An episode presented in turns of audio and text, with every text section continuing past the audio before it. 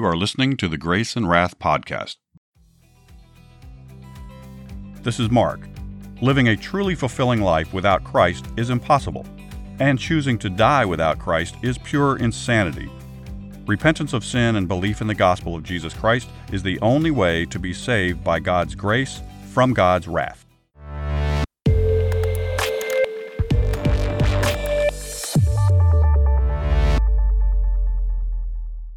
Welcome back to the Grace and Wrath podcast. If you're new to the show, welcome. In this series, we're telling Bible stories in chronological order and adding tips and commentary to help you share the gospel more easily and effectively. Today's story is Elisha crying. Elisha went to the Shunammite woman and said, Take your family and leave Israel as soon as you can. A famine will hit the land and last for seven years. She did as the man of God said.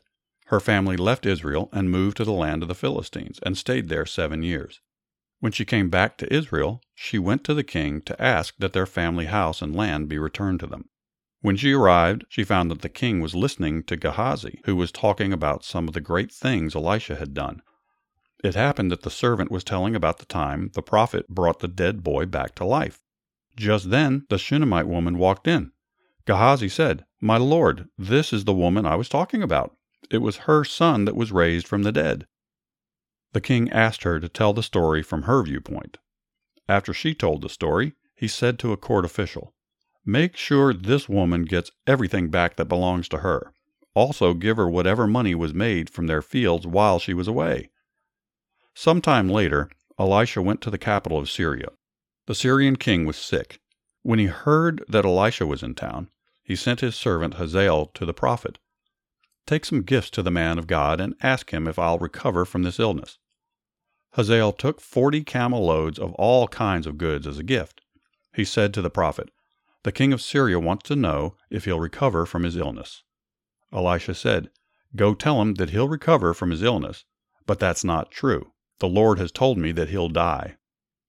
Then Elisha stared at Hazael. He stared so long that Hazael became embarrassed. Then the prophet broke down and cried. Hazael said, Man of God, why are you crying? Oh, because of the horrible things you'll do to the people of Israel. You'll burn down their cities and kill their young men. You'll crush the heads of babies and rip open pregnant women.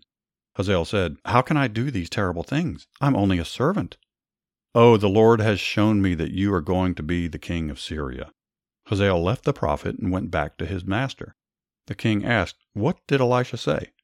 He said you'd recover from your illness. The next day, Hazael dipped a heavy cloth into water and used it to suffocate the king. After he died, Hazael took his place as king of Syria.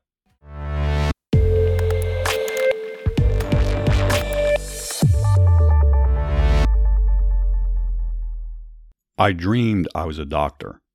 I was stationed in the darkest of places, fighting a deadly disease among a very primitive tribe. This tribal group was particularly vicious by nature, and what is more, they did not like me at all. Their primitive beliefs were certainly strange. They were utterly convinced that they were related to gorillas and that they originally came from a puddle of water. In the dream, I wanted to run from their delusions, but I couldn't because I knew that they needed to be inoculated or they would all die. My job was to convince them that they were in serious danger and that they needed to hold still while I plunged a needle into their tender flesh a difficult task indeed. It was hard because these tribal people were particularly proud and thought that they needed nothing and knew everything. They were so primitive in their thinking that they only believed in what they could see. They were especially resistant to the idea that there was unseen microorganisms and that the deadly disease that was killing them was being promoted from their filthy lifestyle. Then I awoke to the fact that it was not a dream at all, and that I have a difficult task ahead of me but one from which I will not run. That's a story told by Ray Comfort in his Evidence Bible. If you haven't already, I encourage you to heed the Lord's call, turn from your sins, believe the gospel, and receive the gift of salvation that Jesus is offering you right now. If you like what you're hearing, please like and subscribe to the program. And please consider giving us a good review. It really does help. You can also find us on Instagram and Twitter at Grace and Wrath and on the web at graceandwrath.com. Thanks for listening. This is Mark signing off for now, so ride hard, pray often, and talk about Jesus wherever you go.